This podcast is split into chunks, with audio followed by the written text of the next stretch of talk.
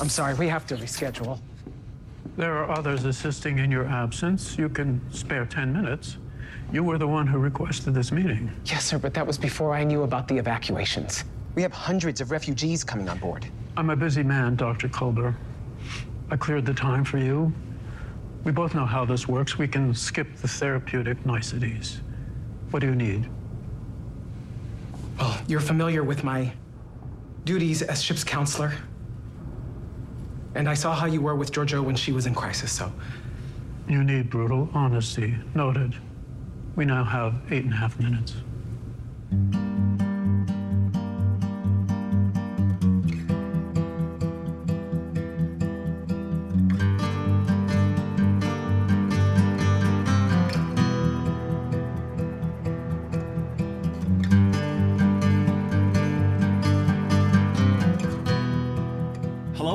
Welcome to Strange New Takes.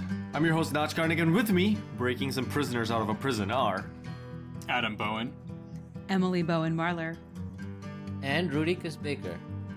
And uh, welcome to Strange New Takes again, I guess, in case some of y'all left uh, after hearing our names and associating us with our infamous pasts. Um, just joking, I think none of us have infamous pasts. But uh, what's Strange New Takes about? Um, we're reviewing episodes of Star Trek in this strange new era, and we are excited to cover the fifth episode of the fourth season of Star Trek Discovery called The Example, or The Example, in one shot. uh, follow us on social media. That's uh, at Strange New Takes on basically everything Facebook, Instagram, and Twitter. That's not basically everything, but some amount of things. Uh, also, Are you on sure to- Hinge? Are you on Bumble and OK Cupid? Uh, I, I, You I should be so that I can tell uh, spread the good news about Star Trek Discovery. Um, and I don't know if yeah, your wife would like you being on OK. Yeah, I probably shouldn't be. uh, but you could, if if you can, listeners, uh, go get onto Bumble and tell people there about the podcast, uh, and make sure to get a five star rating on Apple Podcasts. Uh, you could put that maybe in your bio or something like that. I think it would work pretty well. You'd get lots of people to uh, respond to you. Um, yeah, like that's just how people will find us, and it'll help grow the community and uh, make us feel good. Uh, that's pretty nice too. And before we get going, we just want to make sure you know that we are going to spoil this episode of Star Trek Discovery. So, our assumption is that if you're listening to us talk about it, you have already seen the episode. And we may spoil some other episodes of Star Trek as well because we're big nerds and we've seen them all. Yes, we have. Well, um, speaking of episodes that we've watched, uh, as Rudy mentioned earlier, we're going to talk about the fifth episode of the fourth season of Star Trek Discovery, The Examples. It first aired on 16th December 2021. It was written by Kyle Jarrow and directed by Lee Rose, another new pairing uh, for this season. They seem to be cycling through writers and directors. It's a very interesting situation. We always start our episodes with our strange new takes. So, crew, who's got a strange new take for me? Um, I'll get started. Um, in in looking at the DMA, um, I was reminded of you know Interstellar, the movie, and how it got the shape of a black hole. Quite right, according to um, scientists out there. And um, I went back and I was doing some digging on general sci-fi and what's coming out and you know, cool stuff like Dune, which we've talked about and, and, and praised in previous episodes. Um, there is apparently, and, and and I have to I have to dig in a little bit deeper, but there's apparently an initiative to uh, make a series now on, uh, or make a television show now on. Maybe it's a movie. Well, I don't know what I'm talking about, do I? But um, one about um, the Rama series that um, oh, Arthur C. Clarke wrote, and I really like that to some extent. Um, and so hopefully that happens. And I've heard it's the same guy who direct is going to be the same guy who directed Dune, uh, Mr. Villeneuve. So let's see if that happens. oh, interesting. Uh, yeah, it, it feels like uh, that we we do seem to be mining a lot of uh, old sci-fi for uh, reboots and whatnot. So that uh, that's it. That's interesting. I think it's a movie. That's what they're that's what they're saying. It's going to be a it's, it's going to be the first uh, first book of the series, a rendezvous with Rama, um, sci-fi movie. Denis Villeneuve about um this episode. Well, we're we're back to the DMA, and uh, it's uh yeah, it's it's it's artificial. Let's talk about it. All right, it's a, it's a very strange new take. Um, I'll go next. Uh, so interestingly, if if y'all are shuttle space shuttle nerds, you will know that STS uh, 107 was the unfortunate disaster that killed um, the astronauts aboard the Columbia. Um, it's the Columbia shuttle disaster where, on re-entry, the shuttle broke up. What I didn't know until very recently, I was doing some Googling, is that the, the next shuttle mission, STS 114, included the shape of the insignia of STS uh, 107, the previous mission, in its insignia. And it's kind of like a little shuttle making a wake in, in, in on the insignia, on the new insignia. And it's kind of cool. It's a, it's a really neat little tribute. Um, I really respected that. It it didn't bring, quite bring a tear to my eye, but it took me a second to like reflect on how beautiful it was. So I thought I would share that with all of you. Um, speaking of things that brought tears to my eyes, uh, that moment that you know Felix dies um, did not do that for me uh, at all. Oh, I return to these moments where basically Discovery really wants me to feel something very deeply, and I just don't. And I don't know if it's because I'm dead inside or if it's Discovery. So My my, husband goal feels the same way if it's any consolation. So Okay, all right. Yeah, he doesn't feel to... a personal connection to the characters. He likes the story sometimes, but he does not like the he ha, he's not. He's like I I can tell I'm supposed to be feeling something right now because the music swells up. It's like you know the music swells up, the lights swell up, the camera director goes in for the close shot, you know, and then the truck hits Edith Keller, and everyone still ends the episode laughing and feeling happy for some reason. I don't know. you know, it's it's kind of. Anyway, we'll talk more about this when we get to that part of the episode. Okay, my strange new take is I don't think you should ever say, you know, I feel fortunate that I haven't had to deal with this thing that that other people have had to deal with because it'll come bite you in the ass. Cuz you know, just a couple of weeks ago I was like, really glad that my kid's never put anything up his nose. You know, that's that's really been good that he hasn't done that. And and then on Thursday he he did and Oh. so, and it was too far up for us to do anything about it. And so we went to urgent care and the ER, and we may be having a procedure done next week. Mm. so, so the moral of the story is don't ever get complacent and think, well, I haven't had to deal with this one yet.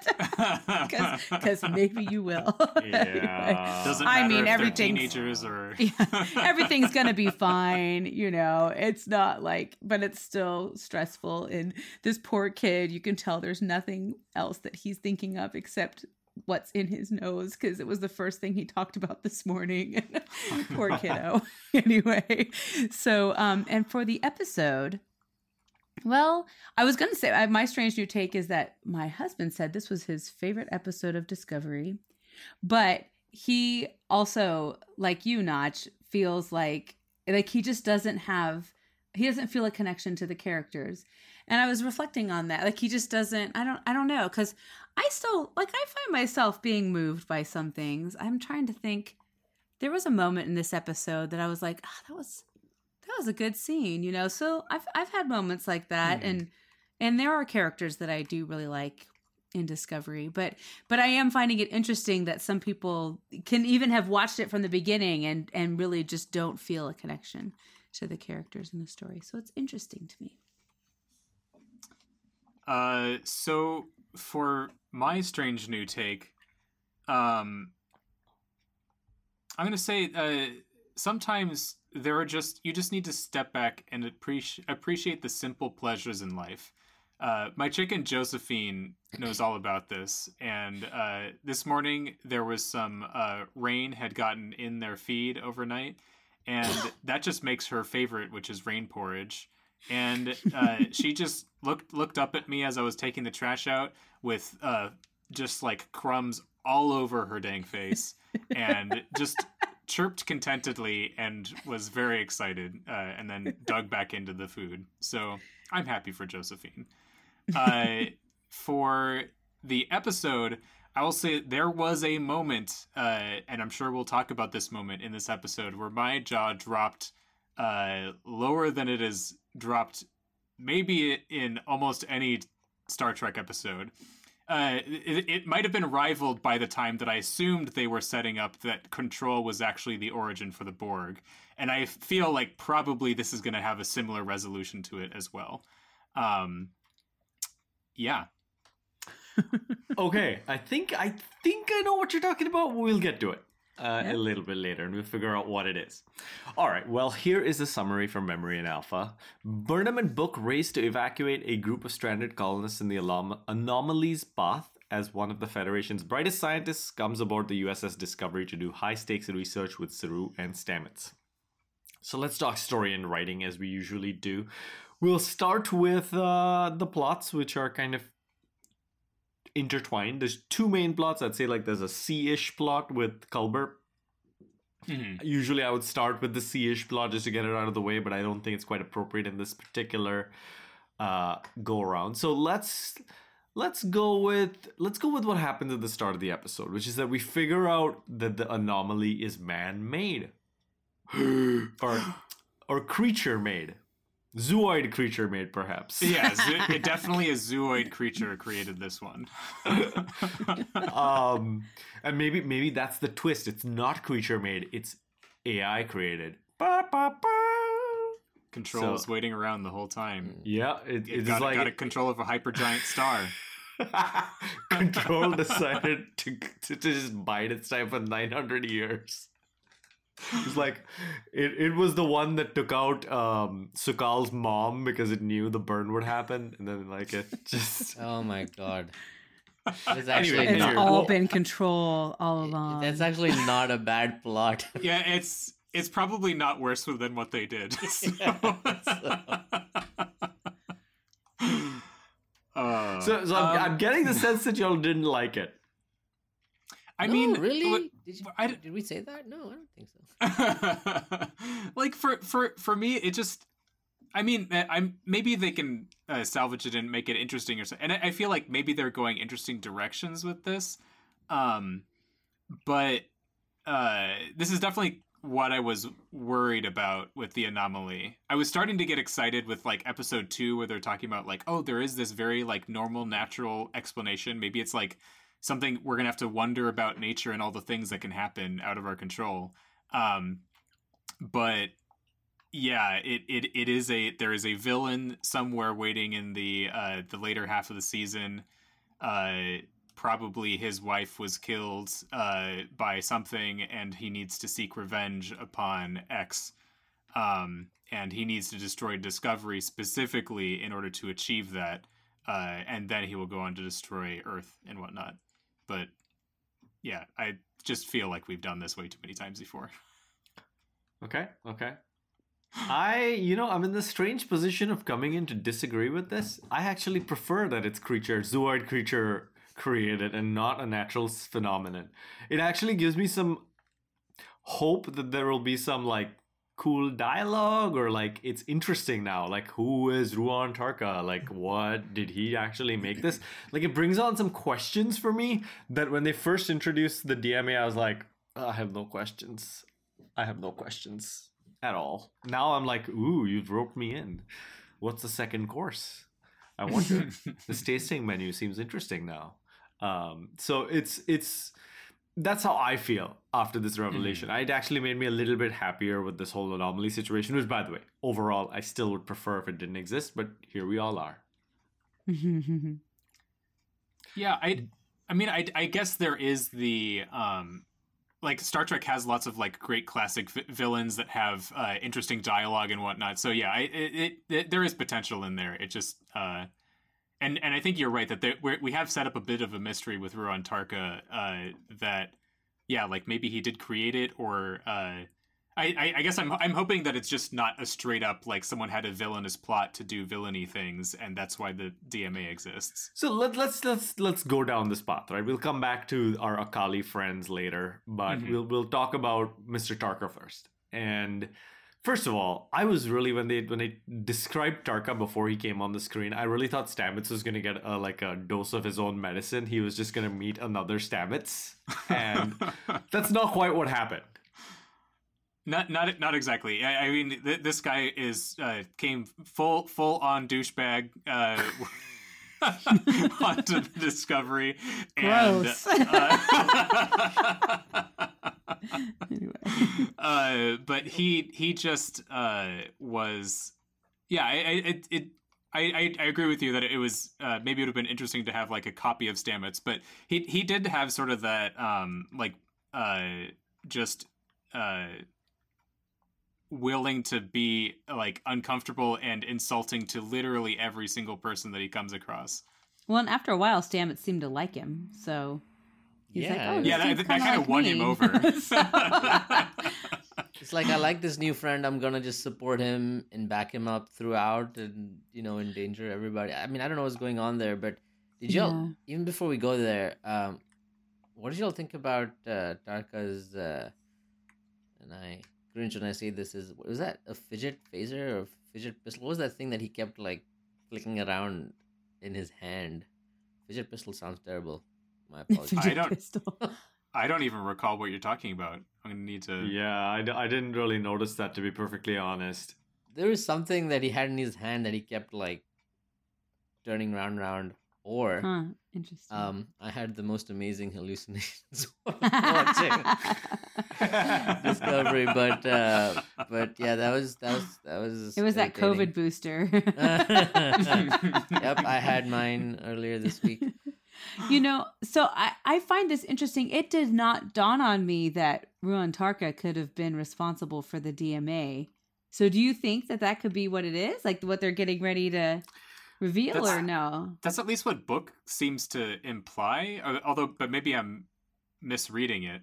So I, I don't think it's that simple. I think I think Ruon Tarka knows what knows more than he's letting on, which is exactly what Yeah. that final scene is supposed to imply. But I don't think he made it. I think he was he might it might be one of those situations where you know like how like w- you contribute one piece of research to something and someone like takes it and does something else. I, I could see him having Hmm. done some work on that, but I don't I don't know.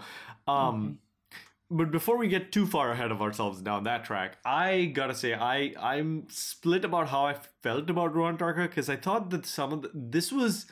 So I feel like Discovery sometimes has tried to make me feel like a character has kind of that chaotic energy, and it's hmm. fallen flat. I've always felt that they're like I think Laura the the president Rillak is I think a good example where they're like. I'm supposed to think she's ambiguous or whatever, and I'm like, she's good. Why are you making her out to be bad? Anyway, Yeah, yeah, yeah, with Tarka, I really felt that chaotic energy. He's he to me feels like either chaotic evil or chaotic neutral. I'm not sure yet, but he hmm. comes on board. The stuff that he's talking about science and where he's like, we've got to push the boundaries. We only make discoveries when you push the boundaries. I mean, it's not true, like Jett Reno points out. Which, by the way, Yeah. how awesome was her being back? But oh my gosh, that's I- why I loved the episode was just because of her. yeah right? Yeah, yeah. that- Jet, Jett Reno in any episode is great. Absolutely. Fantastic. Uh, unfortunately, we do know that she's not going to be in too many because Tig Notaro talked about how she wasn't in Right. Toronto the whole time and Mhm. all that. But anyway, um, I, but but the stuff that Tarka says to her about like we've we've got to take some risks, we've got to break some eggs to make an omelet. I like that. I was like, I was with him. He was his his charisma is kind of infectious to me. Mm-hmm, So I enjoyed that part, and I also liked that it wasn't one of those like Saru wanted to like turn off the experiment, but he didn't, and then it all worked out. No, Saru like turned it off, and yeah, yeah. so it was like everybody did their jobs, nobody went overboard, but at the same time, it was kind of a. It, it made every part of that scene. I was like, what would I do in this situation? I don't know. I'm so like I was so paralyzed, and then watching the characters push the scene forward made me excited. I guess. Well, and I super love Jett Reno saying that was the closest you've ever come to almost killing us. Yeah. like, yes. That's pretty great. She's the so Yeah.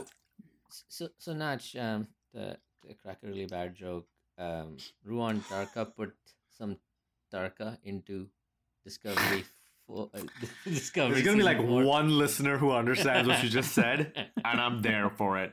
Yeah. All right, So let's that- move on swiftly before No, the no, I have to explanations are explain this. I want No. to know what it Yeah. means.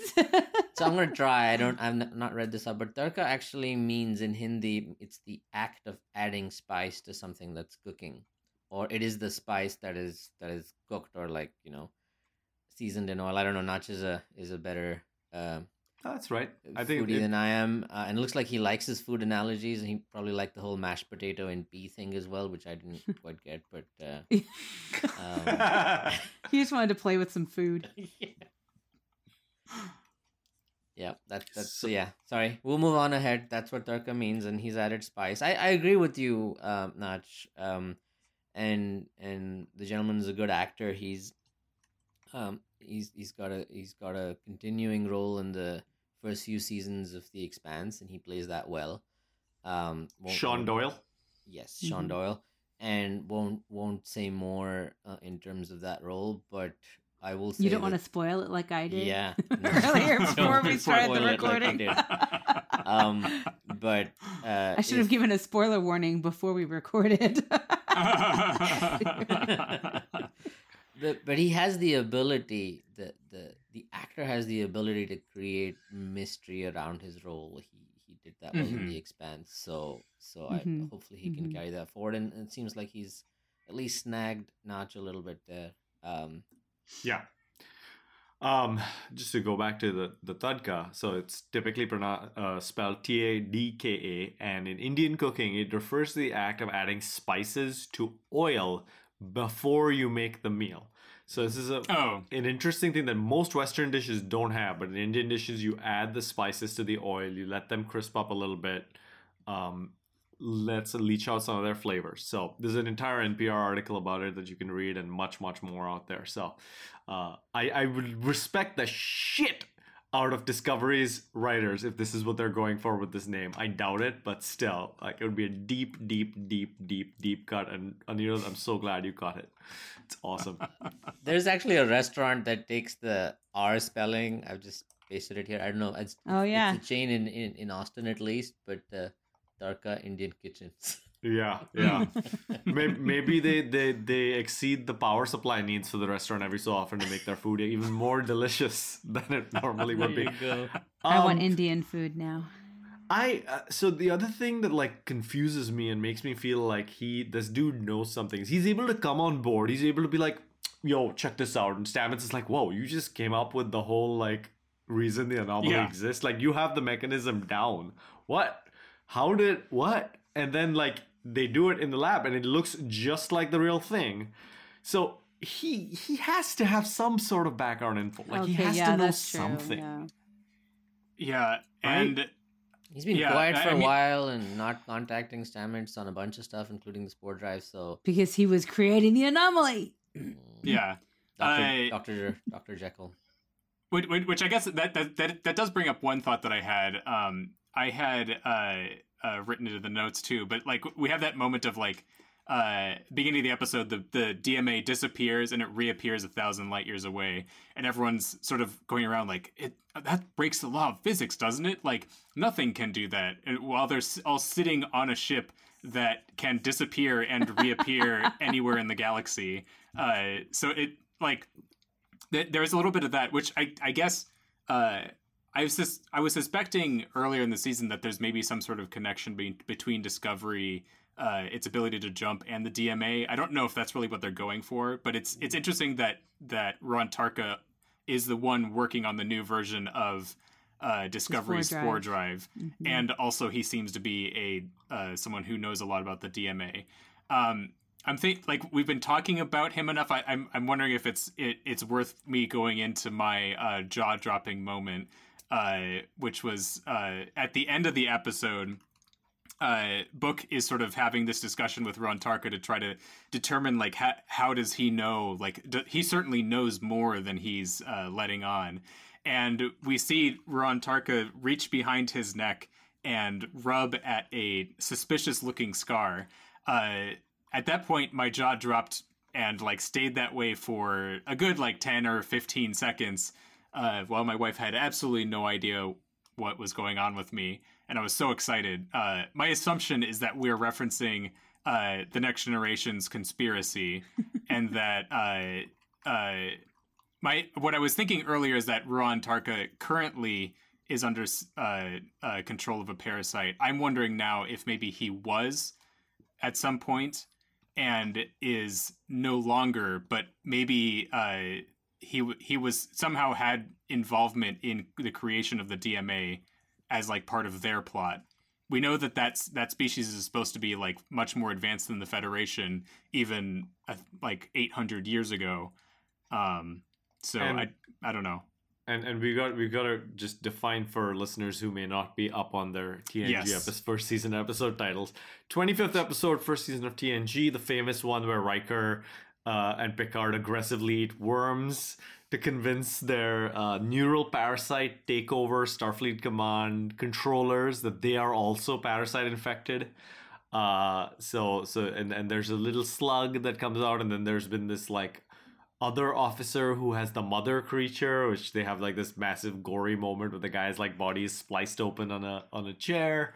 Uh, if you remember, which, which I, I think was uh, has been edited. I uh, either the episode itself is not aired or the episode has been edited in other countries uh, because it, it it is truly disgusting. Uh, a I guy's think in the like UK chest they didn't show that. explodes. Yeah. Uh, yeah. Yeah. And uh, and just especially for like season one of Next Generation, it seems very out of place.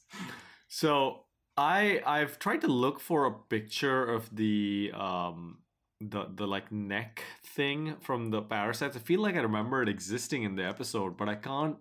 I It's like a little spike, Yeah, it's like a breathing hole kind of thing, right? For the but it parasite. looks kind of like a little spike that's sticking out the back of their Yeah, neck, almost so like I it's the tail of the. Yeah, and, and we, we don't see that in this episode. but what I'm imagining, what I'm wondering is if uh, he was able to have it successfully removed uh, because this is Right. the future in programmable matter or something like that. So you're thinking those are surgical scars or something?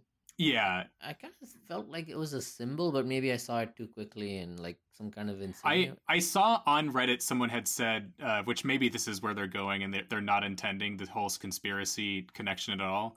Uh, that it looks similar to the the pain devices that That's what uh, I- that's what I thought uh, it was. Emerald Chain set up.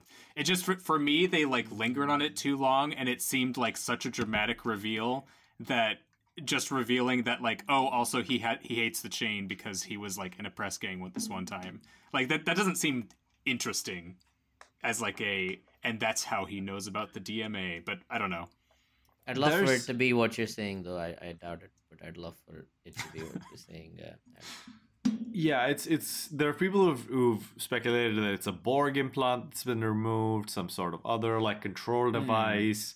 There's just all sorts of stuff that that people have suggested, but I, I'm with you, Adam. I think the neuroparasite's the be- biggest bet because like I feel like everybody who well, it's not. Both of us went to Reddit to look and see if if everybody was talking about neuroparasites. Nobody is. You're the only two people who are. So, yeah it's re- it was uh, really bizarre I assumed heard it it was here hundred first. percent of the internet was there with me at least of Star Trek Reddit Yeah. internet so so we'll see. I'll post it. Maybe I'll post some base screenshots on our social media, and we'll see if our uh, people who follow us have any uptake on on the idea. Um, what y'all think about that last scene with Book? I think it was one of the better scenes of the episode. Um, I, I didn't quite re- read it the way y'all did, where Book kind of knew felt that this guy was was nefarious or holding back stuff. It was more like, hey, he- he said. I mean, he he said something to the effect of, "You know so much, and you don't know all of it yet, but when you get to that level, you must have an idea of what it could be." So, what do you think it is? So, I took that as you know an honest, transparent conversation. But now that I think about it, I, I don't know. You, you you guys, you guys' um uh, opinions that book is kind of you know, it's trying to imply that that guy knows more than he's letting. He's revealing, which he kind of, which he makes very clear, right? He's like, and he he he has a very flippant uh, retort in terms of something in the name of science, and I'm like, is is book gonna get you know is gonna get get offended and and call out that you know in the name of science that he lost his everything he knows right in terms of his Right. planet his home world um Mhm.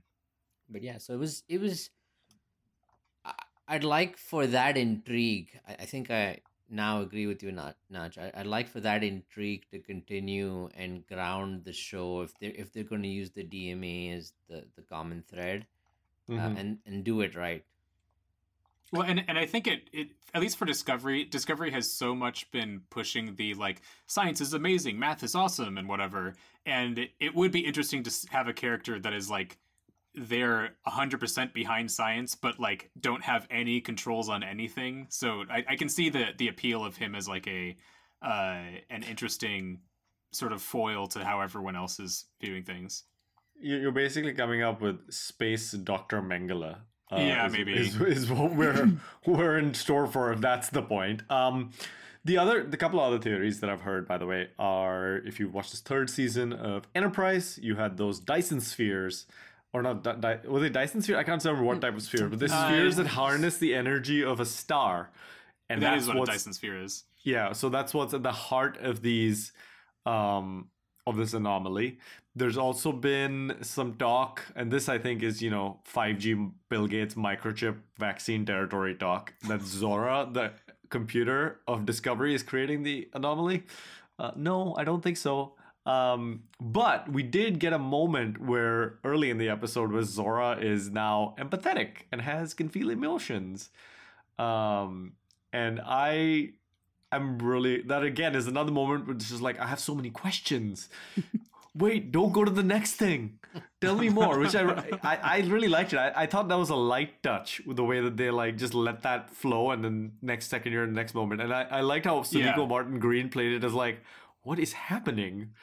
Yeah, Uh, Yeah. And, and but the like, uh, I I have to go save the thousand people. I can't I can't have a big conversation with the computer right now. exactly um so so i i thought that was that was pretty neat personally uh Mhm. it's gonna be exciting where to see where that goes again this is calypso territory uh that we're Mhm. getting to um has calypso happened before this episode already because doesn't zora take the name zora in calypso That's that was my recollection. Uh, I mean, so I was uh, at least when we had that transition uh, from season two to season, or like the end of season two, where we know that we're going to go into the future. I sort of assumed that season three would reveal that like maybe the crew had gone to the future, but the ship didn't actually go to the future and like had to be by itself for a thousand years which Hmm. would fit a bit better with Calyp- with like what Calypso talks about. But uh, yeah, I, I I'm a I'm definitely a bit confused about the timelines here. Yeah. So we'll see how that all uh, pans out. Uh, let's take a break here. We'll come back and talk about our Culber plot and the stuff that happens on the planet or the asteroid. Great science was never accomplished with caution. I'm not sure that's actually true. Sir, if we can understand this tech, then we can figure out who built it and maybe even how to stop it. Every piece of data is a clue. Commander, I do not believe that you or Mr. Tarka are considering the risks as seriously as you should. You realize it's a choice to be this tense, right? Mr. Tarka, I have extraordinary responsibilities on. Ah! Welcome back to Strange New Takes.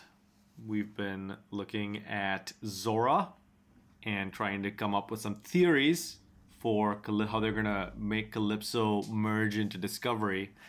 I think it's it's gonna be at, they're gonna add a little scene at the end of the movie where Burnham is holding a little snow globe, and it was all a dream. it's all a dream. Um, but uh, coming back to, to, to the examples, we had David Cronenberg's character show up in this episode for quite a bit of time. And show you know, I joked last week that he's just gonna have all of these different functions and it's just gonna be very funny. And then yeah, he sure shows up and now he's a he's a counselor somehow.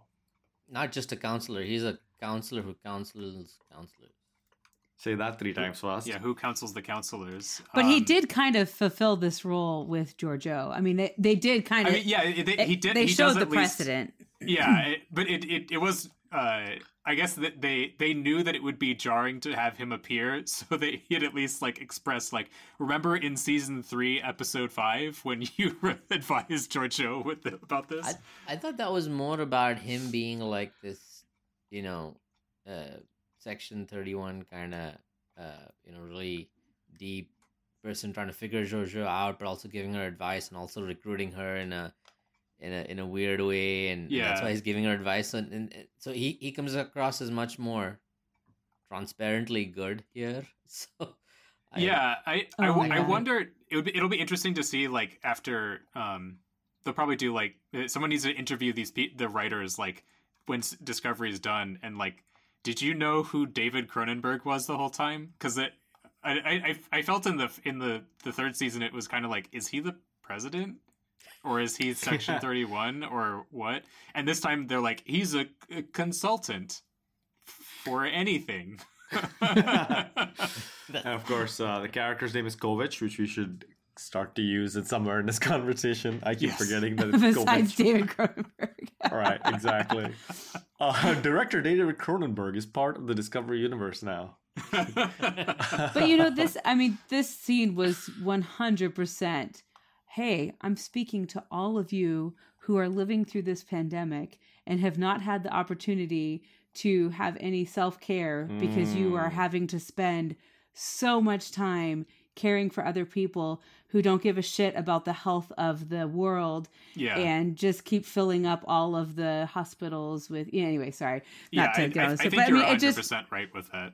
Yeah, and I mean, and I, and I, I, I don't know. I felt like it was a scene that could speak to so many different people on so many levels of just feeling like we, you know, I, I know I need to do this thing to make sure that I'm okay, but I just don't have time. I have to do this, and and it's we all. I think. Well, I don't know about we all. I shouldn't generalize.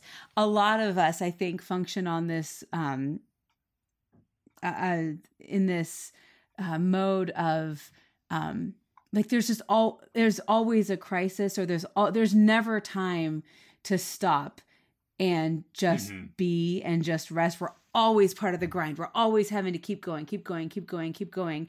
And we're just it's it's like one of the most unhealthy aspects of our society that we just keep you know we don't let people take a break. We don't let people take time off. We don't let you know and it's Mhm. so so unhealthy. And so we're just kind of watching that play out with um Culber um because clearly and and he has that great line like I know ultimately I'm not going to be any good to anyone Yeah. if I don't if I don't take that time. But I just don't know when to take that time. Like we're in the middle of a crisis and we're always in the middle of the crisis and I think that's a big lesson and a hard lesson for all of us to learn. There's never no, there's never going to be a good time, but we Mhm. still have to we still have to stop sometimes Mhm. and No, just I- take that I- break and anyway. Yeah, I I thought that was a good scene for that reason. No, I, I, I, and I, I agree with you. I think the the weird thing for me, and this happened with two separate parts of this episode, I didn't. I feel like the scene would have been more effective and made more sense if it happened like f- three hours later when it, or or or x hours later when they weren't currently evacuating like a. a well, just like the people. test, like shouldn't the test have happened 3 hours later when they weren't yeah, yeah, yeah. evacuating It's like I don't understand Yeah. why this experiment needs to happen while we have a power It's drain from the transporters, and uh, where we we shouldn't introduce something that may break the transporters permanently. Uh, and I, with, uh, and so- with his so- so- I, I I understood that one. That one I got because you know it's a, it's a race against time to figure this out. Every minute Yeah. counts. Like and, and you got a character who's like super excited about it and just wants to like do. So I could I could see why everybody's feeling like there isn't a moment to lose. And people did say like we shouldn't do this with the transporters there, which led to Saru screaming. Which holy shit, that was amazing too. Um, so I Oh, kind of yes. understood the test part, but the the um the the COVID thing, yeah, I mean again, also turbo speed counseling, like I don't think it works like that. You know? Was this sparkling? What did you say? Sparkling diagnosis or prognosis, right? right, right. Um, He's now part of the Qowat Milat Absolute uh Candor Candor. Counseling Services. I, I I mean I, I guess like parts of it could be faster, but it, so it, maybe that's their guess is like well if a if a counselor can be truly honest to another counselor because they like they know that they don't need any of the bullshit like I guess it could be faster, but I I don't know if it really works that way. Like there, there's lots of things that you can learn after like Yeah. a long time of therapy of like oh if you j- if I just told myself this a month ago or a year ago, I don't I probably wouldn't have listened. you needed the year of therapy leading yeah, up to yeah. that I, I don't think it would have just. Yeah. worked to be like, hey, don't do this. yeah, exactly. Um, let's let's move on to talking about the plot on the planet. Which, by the way, the species on the planet are the Akaali, which are a deep cut from Enterprise. Uh, don't know if if any of you looked this up. Um, the, seeing the blank faces in front of me, I don't think you'll have recently watched the ninth episode of the first season of Star Trek Enterprise, Civilization. It's been a long road, everybody, since then. Uh, and um, we we get to see them return over here with a magistrate and six examples uh, at the bottom of a prison. Yeah, I'll leave it at that. Why don't you all take it over from here? Did anyone else get ready to start singing from Les Miserables while they were watching this? scene? Like, this Yeah. person stole some food to feed his family. I'm like, is there prison number two four six zero one? Yeah, we, we just needed we needed him to lift something really heavy at some I point know. during the episode. Well, and I- even I mean, the whole time I was getting Jean Valjean th- vibes because even when um I can't remember his name, but the guy that stayed behind on the planet, Felix. when he was saying, you know, I someone um gave me shelter and I repaid him by stealing from him, and I was like, Stole his silver. this sounds like Jean Valjean stealing the silver from the bishop. But then Jean Valjean didn't kill the bishop, so I guess it did take a dark turn there.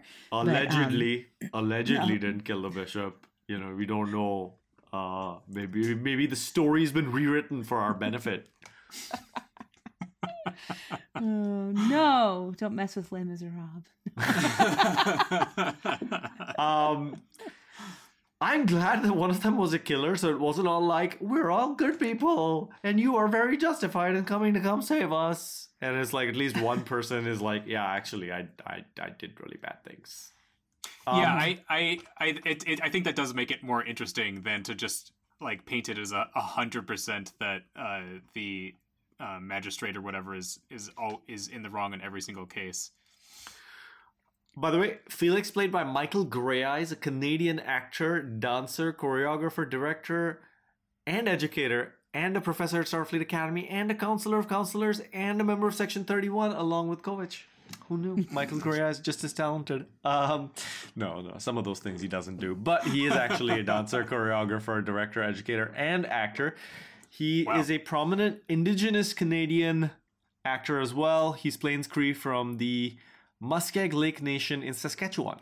So interesting uh, background there for an actor. He's also very beautiful. Like I really liked like you know that they just cast really beautiful people on this show. Yeah, they really but do. um but yeah, I don't know. When I was I cuz everyone I just turned to Travis I'm like he's really beautiful.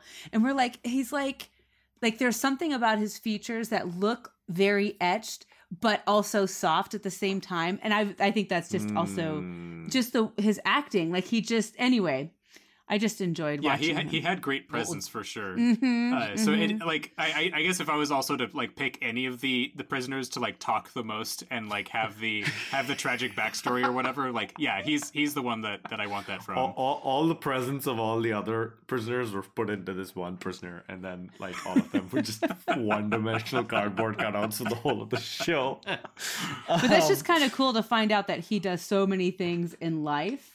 Yeah, yeah. Because I, I just feel like that's partly why I had that reaction to looking at him. you know, like I was just like, like there's just so much going on. Like Yeah, anyway, yeah. so mm-hmm. So And- so and then yeah, you knew, ahead. right, Emily? You knew once you you, you you felt he was so good looking that you're just gonna take him away. Oh, for sure. Yeah, oh, I know. I'm, Oh, I'm yeah. not Emily, but yeah, I was like, for sure, like halfway through the episode, this dude gonna die. Like, yeah, he now. is not gonna make it off of this rock. yeah. Um, was he also a different species from the remaining? Like he didn't have those um, etches on. I didn't. I didn't see the etches at the. on Oh, the yeah, Oh, you're right. yeah, gears I are don't human. he did. Yeah, He he was might have human, human. right? He was human. Okay. Yeah, yeah. So, so I guess by the end of the episode, I felt Burnham's decision was justified. But at the beginning, I was like, "Yo, are you serious? Like, you're gonna go and like risk your own life to like do this?" Which, by the way, why is the captain of the starship? But this is, I mean, it's this we Michael could say at, at, at about any Star Trek ever. But like, come on, like you don't send your captain down to nearly like if there's a entity bearing down that's gonna kill everybody. like, yeah, I, I mean, in this case, like the other people would have just died. Uh, but Yeah. I don't know. The ship but- was so busy. I- they were doing tests and counseling of counselors, so right, right. well, and, and. I, I guess this is this is a weakness of Discovery, though. Is I, I felt like in a lot of other series of Star Trek that I like I knew that Miles O'Brien could like come up with the solution for whatever thing, or or like e e- there are lots of examples of like sort of a a character that you don't really see that that often. Like they can come up with a brilliant solution too. And since we've like stuffed it all into Burnham, I don't know that I ha- I don't have the confidence that Rhys could have solved that uh, in the way that that I do uh, Burnham. I got really excited when Rhys was gonna go on the mission, and I was like, Oh, "Oh, is yeah. he gonna? Are we gonna get like an episode of Rhys?" No. No. Instead, he comes at a crucial time and is like, "Let me pause because I know that there's an entity bearing down on us, but you need to hear my backstory here for a couple of minutes. It's very important that we spend time doing this right now."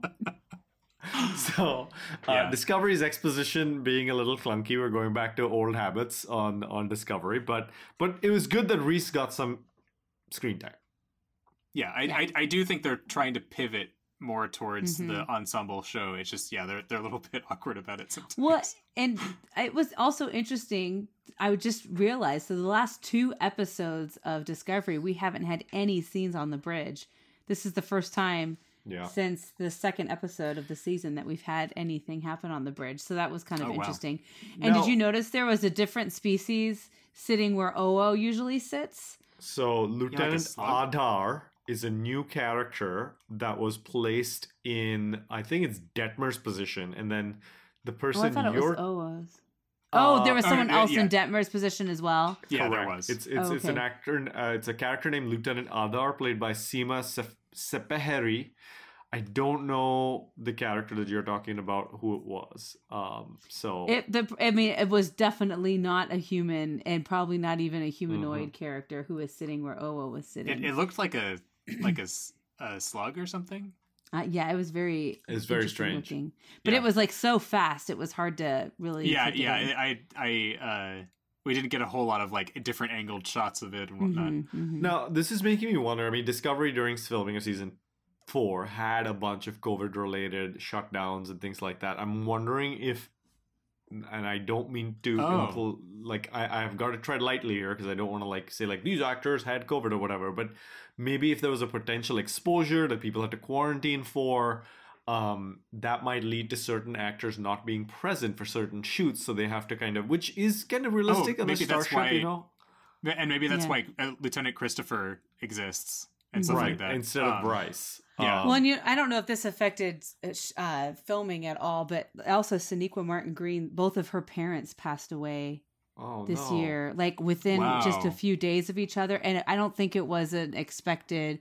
I don't know what the story was. She didn't really go into it. She posted something on Instagram about it, but Wow, and I that's but I think it was around the time I remembered hearing that there were some shutdowns on filming with Discovery, and I wonder if that also played a role as well because obviously if both of your parents pass away you're gonna have to stop doing your job for a little bit.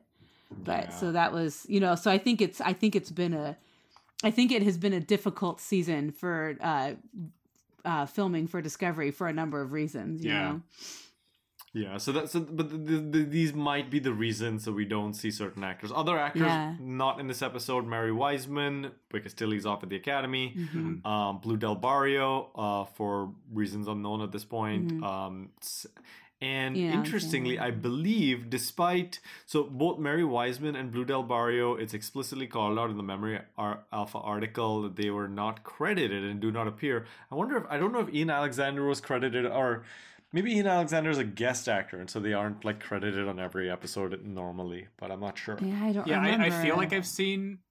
I feel like I've seen Ian Alexander in the credits, but I, I it it may be just manufactured memory.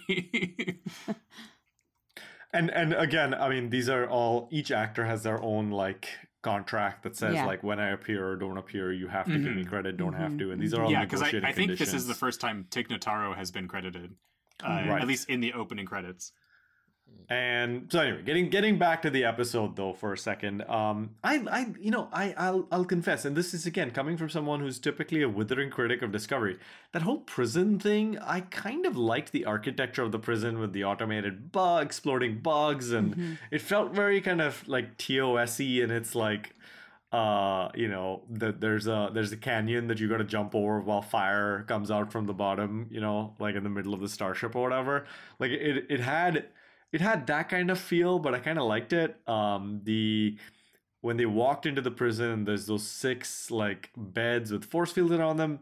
I thought the set design was again pretty nice. Like you know, uh, Bill and Rudy were praising the Vulcan set design last week. I have thought some of the other CGI sets were not as nice, but this one, I, I it kind of was atmospheric as far as I was concerned. Yeah, like I, I, I feel like um, I was skeptical of how like the AR wall and things like that would work out uh, because of the first episode because it like Star Trek HQ or Starfleet HQ uh, looks incredibly boring and sparse. But uh, I, I agree. A, a, lot of the other sets in this uh, in this season have been really interesting looking, and we've had a lot of variety. Yeah. The presence of book it was kind of like a f- switch flipped on and off where he was like mopey at the start and then he becomes suddenly mm-hmm. like cool book again during the mission and then he, the switch flips off again at the end where he becomes Mopey Book again. Um, the prompt for that seemed to be Burnham's decision to let Felix die. And I don't know how we all felt about that because, again, I was not on the side of grab a man kicking and screaming, pull him through a force field, transport him against his will. Uh, they're yeah. already kind of like forcing them to like go to the prison uh, on on discovery because they, they have to you know get their cases processed. It's still not freedom, whereas they could have granted them freedom. Um, technically, I, I I guess what I'm trying to say here is that the moral dilemmas of this episode were actually well constructed as far as I'm concerned. I don't like a lot of the time I I come up to these moral dilemmas and I'm like, just do this. Like it's fine, just do it. Like I solved it for you, and it's obviously not that simple, but I think that. uh, this episode, I was like sitting there being like, I don't know what I do. Like you know, on the one hand, it's freedom, but it's likely death. But maybe they can be free because the anomaly will like not hit, and then I, I don't I don't know what Burnham should do here. You know? Yeah, it it, it definitely. Um, I I think that this is some of the the strongest uh, like moral dilemma type episodes that that that we've seen, and it. Uh, I mean, th- there were definitely parts of it that were heavy handed, but it was in the '90s too but th- this one felt like like I could absolutely see like Picard having the exact same dilemma, and it would have uh uh we'd we'd yeah I I I felt like we we got the um it was it was well done in this episode, and I uh I think I'm fully on board with how uh with how Burnham solved it. Uh but it may just be because I I just feel like Picard would have uh, done it that way too, and I've I've had so much coaching from Picard over the years. and then in Picard style, she she uh, shamed that magistrate as well, right? yeah, that was the best. Yeah, that was. I was like, was awesome. Burnham was pretty badass right there. I appreciated her shaming and just the whole attitude she had about her during that scene. I was like, yeah, that's good. I like that. Well, you know, I was having this I was trying to decide if you know, so many Star Trek characters, and I love Star Trek. Obviously, I'm on a Star Trek podcast, but so many of our Star Trek characters are so self righteous. Like they all, you know, and I've mm-hmm. I've described Burnham that way, mm-hmm. and I appreciated that she didn't get all self righteous in that scene with Felix. Like, like no, I know what's the, I know mm-hmm. what the mm-hmm. best way for you to experience redemption, redemption, and mm-hmm. and to experience, you know, like like I don't because at, at first I felt like I almost felt like she was speaking from her experience as um you know the mutineer right? So that's what she was known mm. as in the first season. Um having been in prison and and the guilt that she was feeling and and all of that. So i wondered if she was speaking from that experience when she was first having her encounter with felix. Um and then just recognizing you know, I mean, I think there, I think he did have a, a powerful story, and she just kind of thought, you know what, I'm just going to honor this person's experience, and he can, yeah. you know, anyway. So well, no, I, I think you're absolutely right because the, uh, that was a lot of her attitude back then too. Is uh, uh, was like, no, just let me serve my sentence. like uh, feeling like like that she deserved what she got. Mhm. Um, so I, yeah, that that's an interesting angle because it. I mean, it's it's so easy in like season four to like forget that Burnham is the famous mutineer. Yeah. because Right. it's just like it's That's not part of the storyline in the anymore. No, it's Yeah, right. like it's Nobody the remembers. um I, I I think the thing that I struggle to understand is Book's reaction to it. Like you're just gonna let him die? Like Yeah. I, I the Yeah. strength of I could have understood him being like torn up about it, but the strength of his reaction was just I guess I kind of just attributed it to like okay, he's still torn up with um with the whole Kwejian situation, so maybe Yeah. just the idea of thing, things dying messes him up. I Yeah, think that's what it was. I think you're right about that. and initially I kind of like when they when they had the whole Kovich Culber thing, and they didn't quite focus on book, and I, I, I was hoping that they'd track his his recovery, his healing, his his difficulties in dealing with loss over multiple episodes. I was like, okay, so they're pivoting to other characters, and and things that they've gone through before, and so in terms of having a sequential um uh, you know chronology and like dealing with one character's loss over multiple episodes it's a little confusing but sometimes you know in people dealing with loss and trauma it is not it is not uniform or linear and they suddenly have moments of uh, you know, Oh, for sure. joy and suddenly have moments of um so i i guess they were trying to do that it took me time to process that after the fact and and maybe that's that's how that's how book is going to be you know he's going to he's going to show show himself as happy and and solving problems with with Mhm. burnham and reaching Mhm. back into their time together before um um and i guess i guess that's one way to explain it Yeah, I think that that is because they, they made call outs to that early in the episode too. They were they had them talking about their past and, and the things that they've done together, the shenanigans that they've been up to, Mhm. basically. So I, I could definitely see that happening. So the the end of this episode then leaves us with a lot of questions about what the anomaly is. Um and I, I wonder if we're gonna take a break from Ruon Tarka for a couple of episodes now, or if we're gonna just kind of next episode, boom, bing, bang, we're gonna find out all about what what's going on. Um, I Yeah. could there be an in between where you keep him and you keep you know teasing out the story and keep him mysterious and and then he just has like lone drinks with like Culber, and then he meets another person for a drink, and all the whole crew And one by one becomes suspicious. Yeah, yeah, like it, it, and he- he needs he needs something to insult about each person.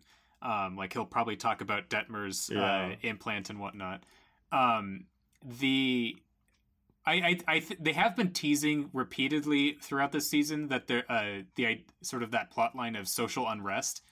Um, so I I think that uh, if they are good, if they're not going to go straight into Ruon Tarka, I could see the next few episodes being focused on like maybe an incident happens on one of the other Federation core planets uh, because they're they're now afraid of uh, this being directed by us by someone uh, out there. And so we could we could get some interesting uh, storylines, sort of fracture. Like while we're trying to have this uh, like unification of the Federation, there's probably opportunity to show a bit of fracturing as well um, on one of the core worlds. Okay. Well, we'll see where we where we go off to. I think at this point, uh, any other final notes about this episode that you'll want before we jump into our ratings? I, I thought it was cool. We got two uh, callback uh, ship names. We had the USS Janeway and the USS T'Pau.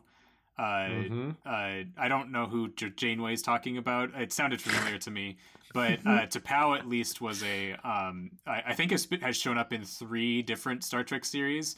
Uh, but uh, the So the one that I remember him the important than most from in Yeah.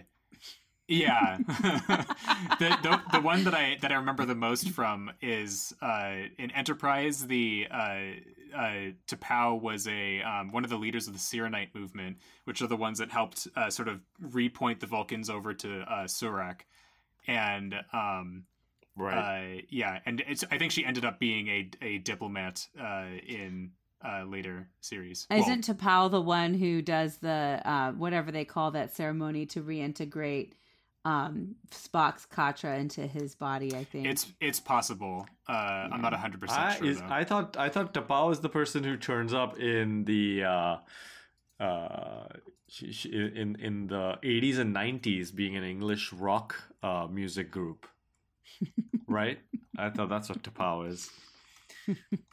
Okay, no, actually, there is an English rock music group named T'Pau. I don't think we in America are familiar with them as much, but they joke about them on my English comedy podcast a lot. T'Pau actually is the lady who shows up, I believe, in hologram format in an episode of the original series where they're on that like planet where the alien makes like a bunch of um uh it, it's Amok Time. It's the episode of mock time Oh yeah. uh, where I, I can't remember if it's the one where Abe Lincoln shows up, but there's um there's the, that that's the that's that's the one where uh where where she shows up in and she's like an older lady. So the original series was so, so- hilarious. so that- that- that's Is the T'Pau. mock time the one where where uh, Spock has um, Pon farr? yes, Yeah. Okay. Yep, that's the one. Um, all right. Well, let's let's give this episode a rating. Who wants to stick their neck out and give a strange new rating to the examples? Uh, I'll I'll I'll start it out. Um, I think this was ep- episode was it was fine. It was it, it was it was decent. Uh, I think I'd probably give it uh, a seven. I, I I maybe maybe I, I would rate it higher if I was like just focusing on the like uh, jaw dropping moment at the end for me, but. Uh, I, I've got mixed feelings about the the potential like that this is like some evil villain that is creating the DMA. Um, I I, I, uh, at the very least, I hope that, that they do something interesting with this. If this is directed by a single uh, an entity of some sort, um, and uh, like maybe they're trying to use it for transportation or something, and it's just gone out of control, or I, I don't know. Um, uh, since it's a wormhole uh, somehow, but yeah, it, it's uh, yeah. I was I was more more or less fine with the episode. I'm gonna give it a ten because Adam likes to give tens, and I'm just gonna do. I, I would have rated now. the previous episode not a 10 uh, just just so y'all know well, no, I'm gonna I'm gonna give this an eight because on reflection, I enjoyed it more than the episode prior. Um, this is the first anomaly episode I think I've enjoyed. I liked Ruon Tarka's like, I mean, he's a douchebag, but I liked the characterization. Uh, Even Mhm. some of the stuff on the planet was kind of fun and kind of popcorn, chewy, kind of interesting. The moral dilemmas were kind of cool. Mhm, I like the stuff they did with Culber. So I, I started out thinking I'm going to give this a six and a half or seven, but then looking at what I've given previous episodes, it's like, no, that this one's better. It's an eight for me. I was gonna give this a four out of five. I just think it's a solid episode. I enjoyed the episode, and there were a number of moments that I thought were good moments, and it had Tig Notaro in it, and she's the best. It's true. dang yeah y'all are making good points maybe i should move it to an 8 Wait, wait, there's still me. Oh, oh, oh! Okay, come were shit on it, Rudy. say? Tear down, gonna- Rudy. I'm Tear gonna- it down. I'm gonna do just that. Uh, not because you're telling me to do that, but uh, he's got integrity I uh yeah. Um I didn't quite read the episode the way uh, a lot of y'all did or all of y'all did.